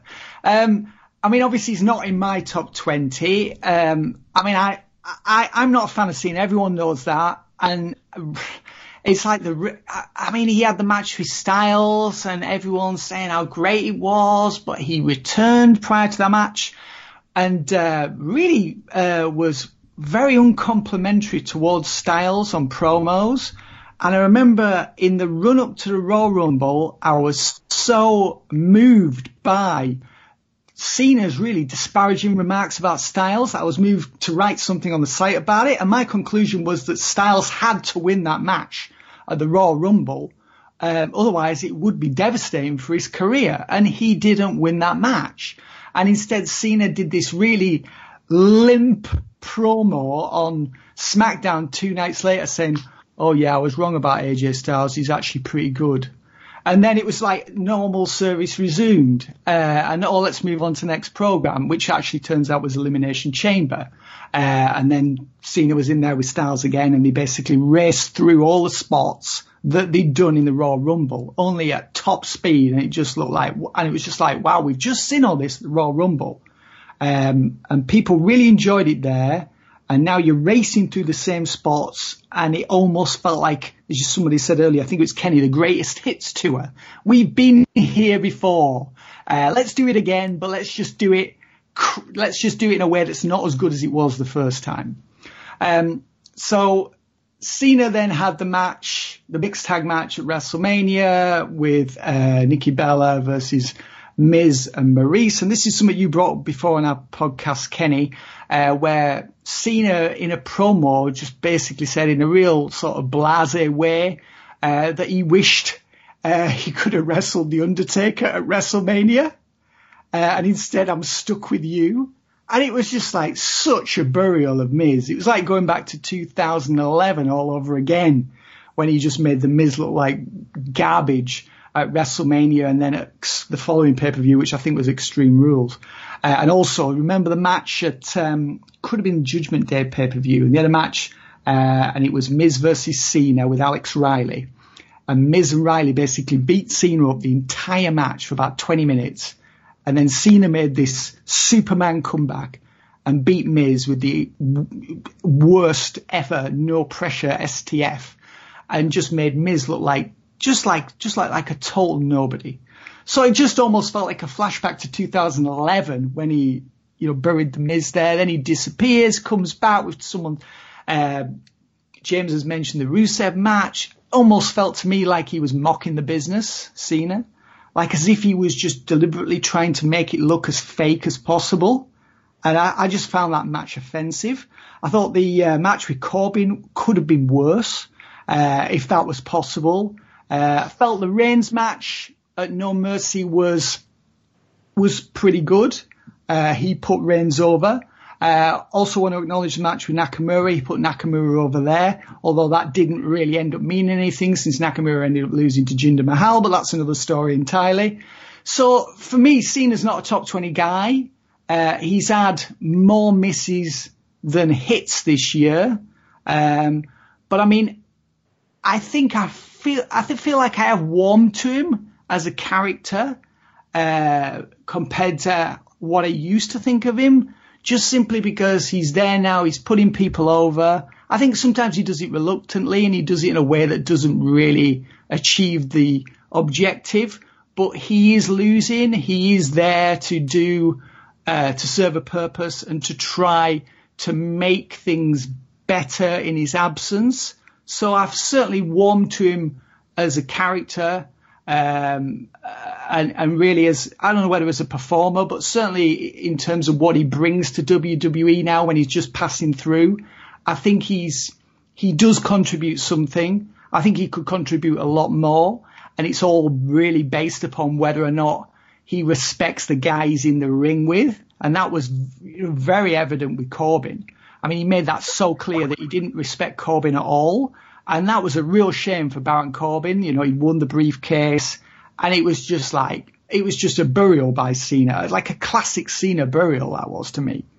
Um, and I really feel like AJ Styles uh, and uh, Tye Dillinger uh, did a great job with Corbin in that triple threat match. And I want to also give credit to Styles as well for putting Corbin over two nights later on SmackDown Live. So that kind of went some way to repairing the damage inflicted by Cena.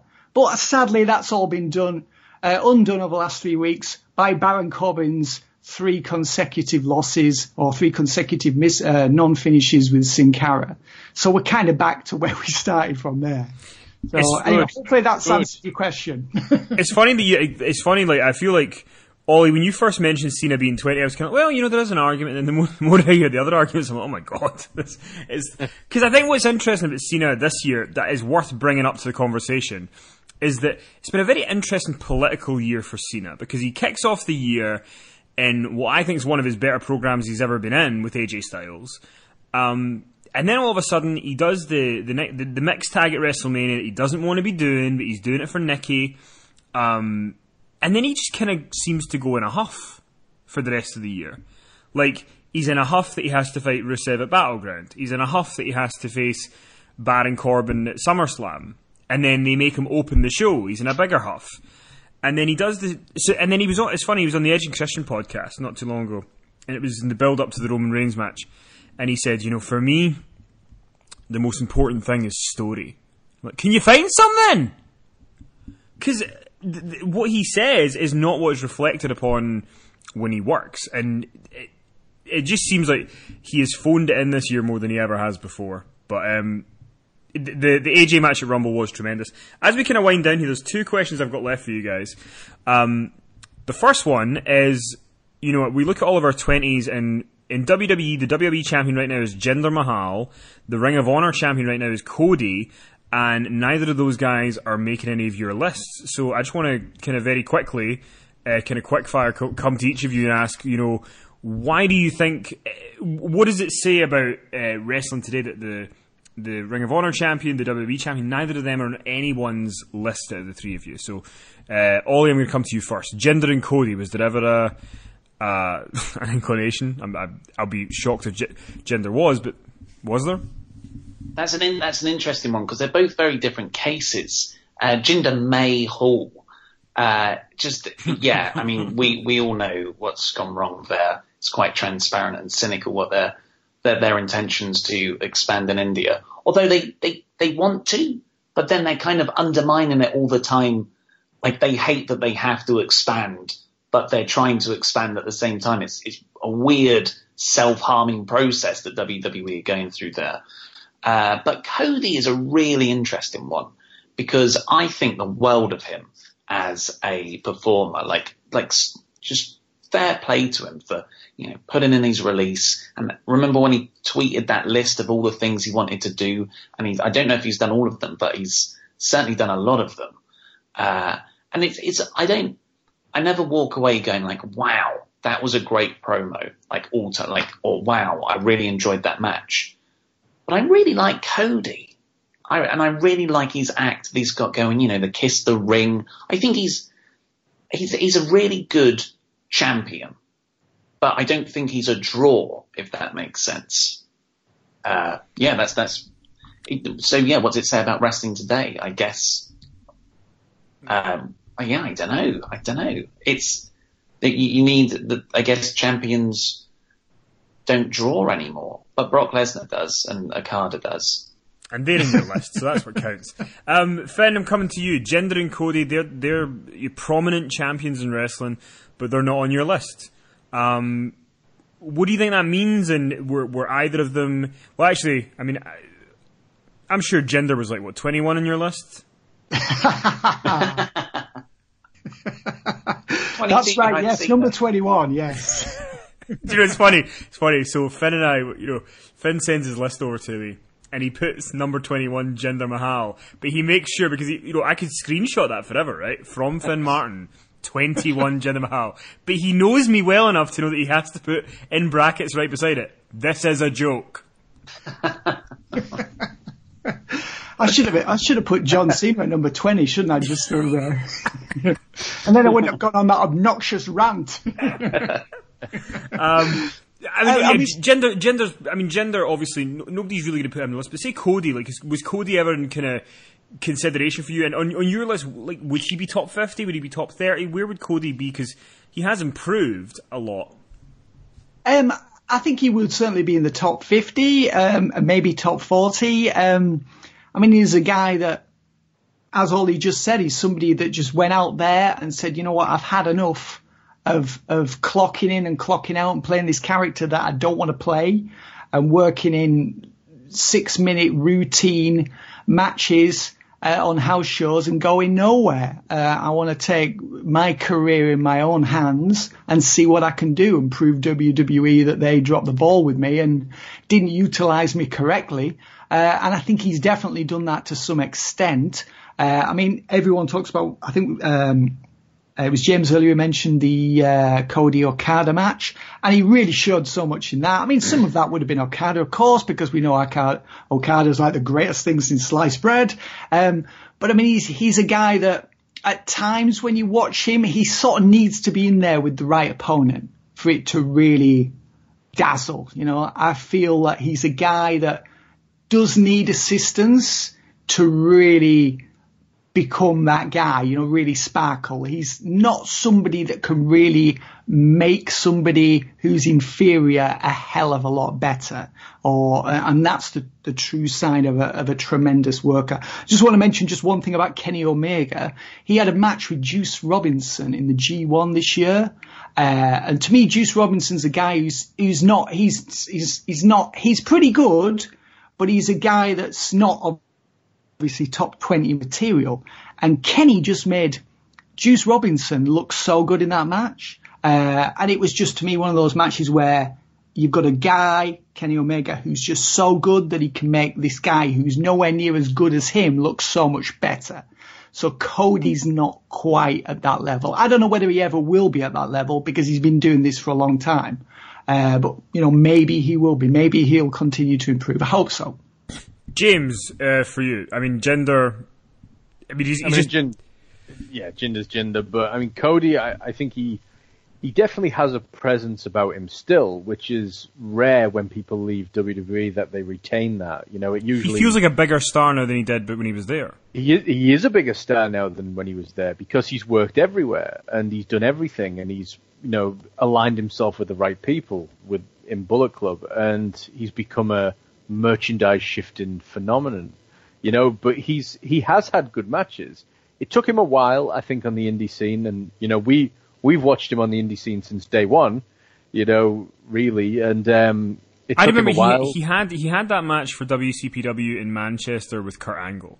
and it wasn't. Yeah. It wasn't. I mean, I- I'm not going to lie and say it was match of the year, but I was watching that match in the arena and I was thinking this this could be on a WrestleMania, and it Oh, would it was and excellent. and it would not look out of place. And you just think, well, if that's how you can, if that's how you are on a an indie show. I mean, I'll be honest, Cody is in my top twenty. Um, he, yeah, I mean, he, he's, he is. I, I wouldn't disagree with you and your reasons for putting him on there. He carries himself like a champion. He acts like a champion. He's he carries himself with a presence and an aura.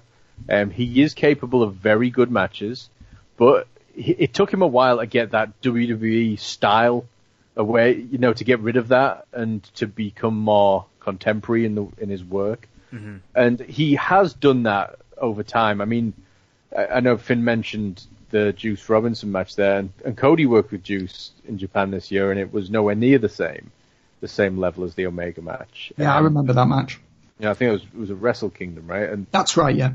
and um, it was a, it was very average. But since then, Cody has improved. He does he doesn't always have great matches if, as Finn says, the opponent's not right. So the Minoru Suzuki match was very underwhelming recently in Ring of Honor.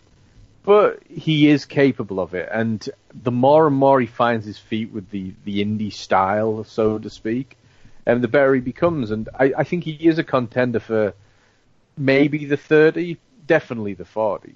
I think he's very good. And in terms of what it means for the belts, well, belts haven't meant anything for a long time outside of sort of New Japan, really. There you go. Well, I'm, I'm, we're going to talk about one more person, and then I'm going to come around all of you, and I'm, I'm, I'm bringing this out of left field. I've not told you I'm going to do it. I want you to think of somebody who maybe hasn't had the best year overall, so you couldn't put them in the top 20, but just as a performer when they get in there, they're a top 20 level performer, and they're wrestling today. But before we do that, um, some back to Britain.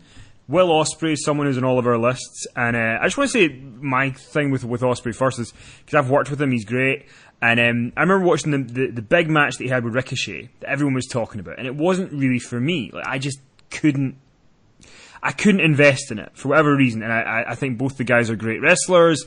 Um, but one of the matches that Will had that I just loved was in WCPW. He worked with Drew Galloway, and he had a completely different kind of match than he had would have with Ricochet and else. And when he had that match with Drew, I just thought, you literally can do anything. You can do any kind of match. You're not a guy who has to be with a certain kind of wrestler to have a good match. He he can adapt to anything. You know, in the middle of a match with Ricochet, the top rope breaks, and he him and Ricochet are able to still have a great match without a top rope.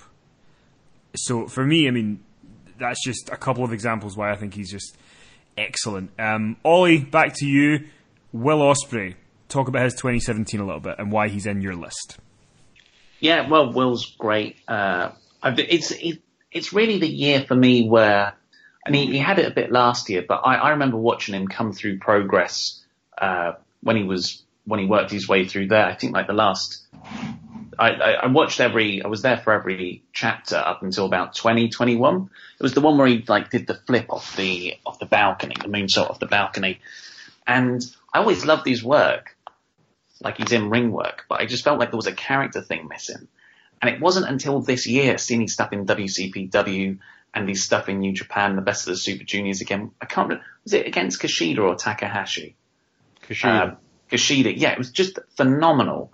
Uh, and I just think he's, he's, he's now completely got down a character that can be both babyface or heel, depending on which aspects of it he enhances. So yeah, I, I think he's had a, a great year. Not as good as last year, I don't think, uh, because he was, you know, that was just such a huge breakout year off the back of the Ricochet match. But he's just so good, and he's only going to get better, I think. Finn, over to you on Mr. Ospreay. Yeah, I was talking to James about the uh, the match with uh, Drew Galloway yesterday. We had a conversation about it, and um, and I was sort of in two minds about Will Ospreay. And I've, let's just say I've watched a lot of Will's matches over the last few days. Uh, so yeah, he made my list. Uh, I mean, he's really good. He's amazing. He can do all sorts of different things in there. Uh, and uh, yeah, just really seconding what Ollie was saying there. I mean, he's a, he's a guy that can do that's not. I mean, he had that reputation, didn't he? This was really, really stemmed from the um, the match he had with Ricochet in the uh, Best of the Super Junior Junior tournament of 2016 was the one that was it the one that Vader trashed? Yeah, yeah. Yeah, that was the one. Right. Yeah, 2016. So he sort of had this reputation. Everyone weighed in, didn't they, on on the Ricochet versus Will Ospreay match. These guys don't know psychology. It's just all flips and all this other stuff. And um, and I think he took that on board. Uh, and I'm not necessarily saying that that match with Ricochet was what the detractors said it was, but I feel that he took a lot of that on board and really has strived to improve as an all-round performer. And I think that's been evident throughout 2017. Um, so yeah, I'm a fan. I think I think he's um, I, I, think he's really good, and uh, I'm excited to see what he does next. I know he had a lot of problems with concussions. We haven't been hearing about that so much recently, from what I understand. Is that right?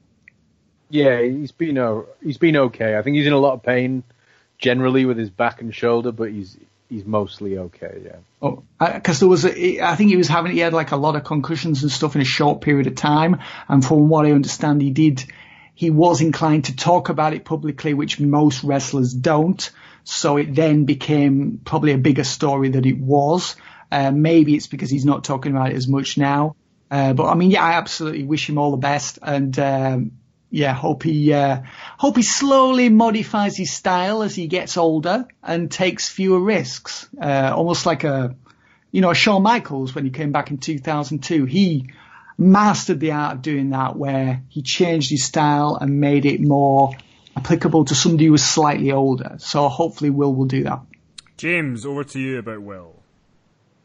Uh, I mean, I actually disagree with with Ollie. I think he's been even better this year because um, I think he's added different layers to his both his character, but also his his ring work. You know, I've I've seen him add selling um, to a very high level um, compared to last year, where he was far more spot orientated, and he still absolutely does a ton of spots, but there's a lot more logic to the order of them now.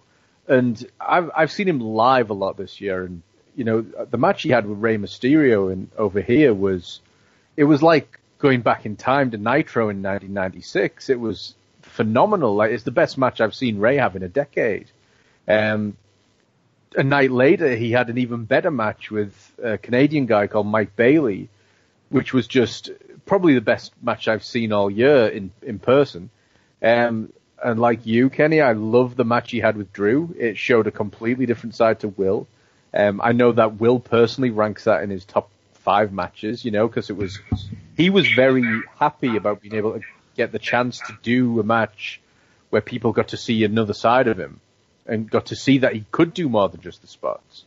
And then, you know, he's had a sensational series with Kushida as well all year around the world, and more good matches with Ricochet, and he's he genuinely is my favorite wrestler to watch in the world, and I think he's very representative of what modern wrestling has become. There you go. My favourite wrestler to watch is Braun Strowman because he can escape from garbage trucks unscathed and jump jump over cars to attack people. So, well, when you can come out of a garbage truck, pal, come and see me. I'm kidding. I love you.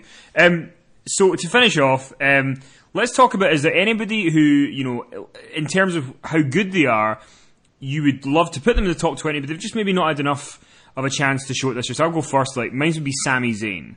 I'm a big Sami Zayn fan. I think he's great, but he's just had a year where he's not really been in any programs that have been of any merit. Um, you know, WrestleMania he was stuck in the Battle Royal, um, and I think the new heel turn is going to help him. And you know, I've enjoyed his matches with Orton he's had so far, but um, he's just a guy that's just not really had the chance to do anything. So, um, you know, I couldn't even think about putting him on the list, but in terms of level of performer, he's definitely someone that I think is a top 20. Uh, James, how about you? Anyone that you can think of? Yeah, Drew McIntyre, um, formerly Drew Galloway. I think in England and America on the Indies, he was probably, you know, for the first four months of the year, one of the best performers in the world. Um, not not the best, but but certainly one of the best, and at that time a top ten level worker. Uh, going to WWE was absolutely the right thing for him to do when he did, and I think as the face of NXT he's going to be fantastic. But at the same time, it has reduced sort of the level of consistent world class output that you had been seeing from him previously. And don't get me wrong, he still had very, very good matches, um, but not top ten sort of matches. But in the in the early part of the year, he was the complete performer, and, you know we were putting over Cody for leaving WWE and making a, a name for himself on the Indies, but Drew did that and then some. I mean, he was a joke in WWE with with 3MB, and then he left. He worked hard, and he quite specifically wanted to show people that he wasn't a joke. He was a, a real wrestler and a hell of a worker, and and he really was. He helped build a lot of indie companies. He he was great for ICW. He was very good for WCPW as well, and you know a lot of companies in the states. Um, and even in Impact, he was one of the most consistent guys there he was one of the few guys having good matches every week. So I think if Drew can, if he's allowed to be at the level that he can work, he would he'd be a top ten guy for sure. Finn, I'm going to come to you. Um, anyone in your mind that's a top 20 level performer, but just maybe hasn't had the year that could get them in there this time? Uh, I mean, I guess Finn Balor's a, an obvious choice. Um, I mean, he's, we all know how good he is. We saw that against Styles uh, the TLC pay per view. Uh, it just feels like he's. Um, I mean, obviously the Bray Wyatt feud was just was just deadly for him, wasn't it? Really, it was just like toxic, uh, just like s- sapped him of all s- strength, of all life. Um, so it was great that. It, I mean, he must have been so relieved that he didn't have to face Sister Abigail at TLC uh, and got the match with um, with AJ Styles instead. Uh, and obviously the Bray Wyatt feud is now ended. Sadly, he's now also become a victim of Kane, uh, which is um, hopefully going to result in a Finn Balor as the demon uh, beating Kane and getting vengeance and hopefully setting up setting him up for bigger and better things in 2018. Uh, it just feels like it's been a, a real struggle for him this year um, to really find his feet. So I'm hoping for uh, for bigger and better things for him next year. And Ollie, it's come to you. Who would you would you like to have put in had they been able to, you know, have more chances to show what they can do? Can I say Daniel Bryan? Um, I mean, okay. I mean, back up. Yeah, go ahead.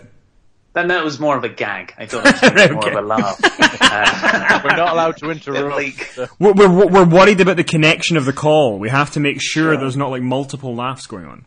Yeah. I was uh, laughing internally.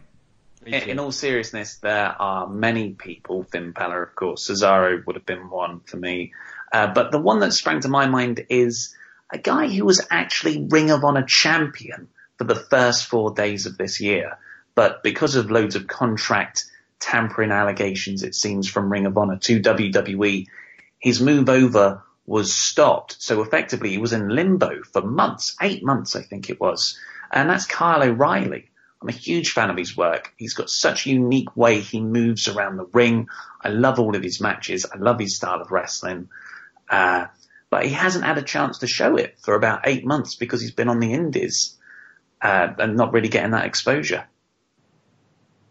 There you go. I mean, we could we could go on for ages about other people, but that's kind of that's kind of going to wrap it up for this. Um, we've not had any screaming matches, which is unfortunate, but you know, Cena was, Cena was briefly mentioned, and Finn was able to take a Valium and just get through it. But um, I was I, probably a little bit obnoxious, but I mean, what else did you expect? True, you can't poke the bear and not expect it. Um, so I guess before we kind of go, we're gonna we're gonna take this away, and and James, you're gonna be tasked with writing everything together and kind of formulating our, our Wrestle Talk 100. Any kind of closing comments about the the 100? It's going to be a nightmare because you know I've got a, a short list of about 200 guys who could realistically make a claim. Um, we're in an era now where it's a case of did this guy's four great matches trump this guy's five almost great matches, you know, and and we're talking not for even top twenty or thirty, but we're talking to make the hundred at all. Um, there's so many super workers out there, and and then once you start delving deeper and going into, you know, the the dark waters of all Japan, who no one really watches anymore, um, but it's still got some phenomenal talent. And then, you know, do you count Lucha Underground because it was filmed last year? Do you count it as this year because it aired this year? That's the one I have to get through. Um, do you have how much of impact can you take seriously in terms of ranking these guys? But if there's no one from Impact in the hundred, is it going to be a bit of a joke? All things Finn has been through many times, I'm sure. Yes. Only, only double. so, Yes. Yes. Good luck, James. Good luck. Good luck. You're If- gonna need it. No, no, James, I do Yeah. want to ask you. Um, it's not too late because I know that you know you were thinking about maybe you know the Wrestle Talk 100. You said you've got 200. Maybe just let's open up. Let's do the Wrestle Talk 200. Kenny, Yep. I will hit you. Um, let's I- just let's go a thousand. You know, let's top PWI. Let's double them. I love m- one of my favorite things is when you get the PWI 500 to get to like number 497 and it's like Steve Saturn from Texas who's had three matches. Yeah. Depends Um, how much he's paid Bill Apter. That's true. That's true. Um, so I'm, used, used to be. Uh, I'm going to go round you all because you know some people depend where they're coming from to listen to this. They might not be familiar with some of us, so uh, I want your social media plugs and anything else you want to plug. Ollie, I'm going to come to you first because I feel like you're going to be the most. You're going to give the most pizzazz because I feel like you're just going to be like the plug machine. So, Ollie, what do you want to plug, and how can people follow you and get in touch with you if they so desire to do so? You'll be surprised how much I hate doing plugs and w- want to screw it up at every opportunity. Uh, you can just follow, just subscribe to Wrestle Talk on YouTube. Say it and properly. The podcast. Say it properly. Support Wrestle Talk. Give us a subscribe. I can't believe you did it. Okay, um, you can also get him on. What's your Twitter handle, Ollie Davis? At Ollie Davis, O-L-I-D-A-V-I-S. I was an early adopter of Twitter. No numbers next to my name. Do you know some some some uh, person? That's right, I said person, not what I'm thinking. Um, took Kenny McIntosh in 2012. It's just a bloody egg. Mm. So I can't get it. It's a bloody egg or Damn eggs. egg? So I, I an egg. Right. So so now I'm stuck with Kenny MC 1985. Go ahead and give it a follow, which is giving away my age. So it's all it's all buggered. Anyway, Finn, time to come to you. Yes, people can follow me on Twitter at, at Finley Martin or at Powerslam Online. And if you want to check out my website, they can at finleymartin.co.uk. I'm going to hand it over to James. Thanks, Finn. Um, of course, buy the magazine from WrestleTalk.BigCartel.com, or even better, subscribe to the magazine. Woo! Never miss an issue, because why would you want to miss one? Um, why risk it? Don't risk it. And I believe you can follow me on Twitter. Kenny may have to back me up on this. It's probably J Dixon Ryder. That's But correct. Kenny- That's Okay, correct. Yeah, it's very good. I don't know much about the Twitter machine, and I don't enjoy it. It's a dangerous place. dangerous place. So I mean, uh, you to be fair, you didn't put a wee joke up on Twitter about a, you know an intermission sign being a pay per view, and Meltzer reports it. It could be worse. Yeah, Meltzer only reports things I text him, Kenny. Did you text him that? No, no, I didn't. Did you see what he tweeted tonight? He was like, "The pay per view, the pay the pay per view is not real. It was a hoax from a UK reporter." I was like, "It's not a hoax. It was a joke." I was You're not a reporter either. I know, I know, I'm not, I'm not. It's like calling you a journalist. Anyway, um, I'm kidding, I'm kidding. You're the editor of the magazine. Um, so yeah, please do go to WrestleTalk.BigCartel.com. Uh, issue one is available now digitally. Um, you can also, this is what I would do. I would buy the print version because I like to have the print version at home because sometimes when you need a number two on the toilet and you want to have a leisurely one, which we all do, whether we admit it or not, you like to have a good magazine. And when I was younger, I used to do it with Power Slam. Now I get to do it with Wrestle Talk, and and I'm also in the magazine as well. So it's this weird meta world. Um, so we'll be back next year with the Wrestle Talk 1000. Um, We'll probably be back in two in two months when we do the end of year awards. so. Oh yeah, yeah, that'll be good. I'm looking forward to that. End of year awards, they're always good. So thank you for listening. Thank you for uh, uh, you know, just being around, buying the magazine, and please do get in touch with us on social media if you agree or disagree with any of our picks. And if you agree, we will retweet you, and if you if you disagree, we will ignore you. But it'll be a lovely time to be had by all. Um, thanks to all you guys uh, for being involved, Finn, Ollie, and James. And um, yeah, I'm just rambling now because I'm quite hungry, so I'm going to go and get some food. Um, don't watch Jinder. If you watch him, you're allowing the problem to continue. You See are enabling, enabling. WWE. and we don't want that. Bye.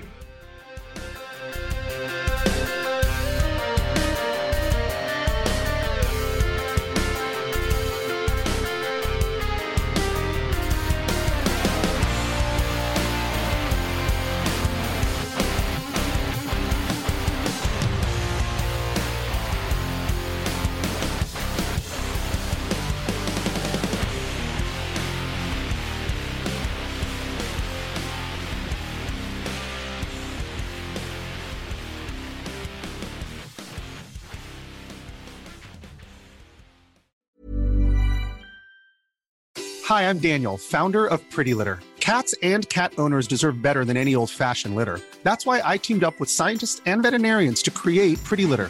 Its innovative crystal formula has superior odor control and weighs up to 80% less than clay litter. Pretty Litter even monitors health by changing colors to help detect early signs of potential illness. It's the world's smartest kitty litter. Go to prettylitter.com and use code ACAST for 20% off your first order and a free cat toy. Terms and conditions apply. See site for details. Planning for your next trip? Elevate your travel style with Quince. Quince has all the jet setting essentials you'll want for your next getaway, like European linen, premium luggage options, buttery soft Italian leather bags, and so much more. And is all priced at 50 to 80% less than similar brands. Plus, Quince only works with factories that use safe and ethical manufacturing practices. Pack your bags with high-quality essentials you'll be wearing for vacations to come with Quince. Go to quince.com slash pack for free shipping and 365-day returns. The living room is where you make life's most beautiful memories. But your sofa shouldn't be the one remembering them. The new life resistant, high performance furniture collection from Ashley is designed to withstand all the spills, slip ups, and muddy paws that come with the best parts of life. Ashley high performance sofas and recliners are soft, on trend, and easy to clean. Shop the high performance furniture in store or online at ashley.com. Ashley, for the love of home.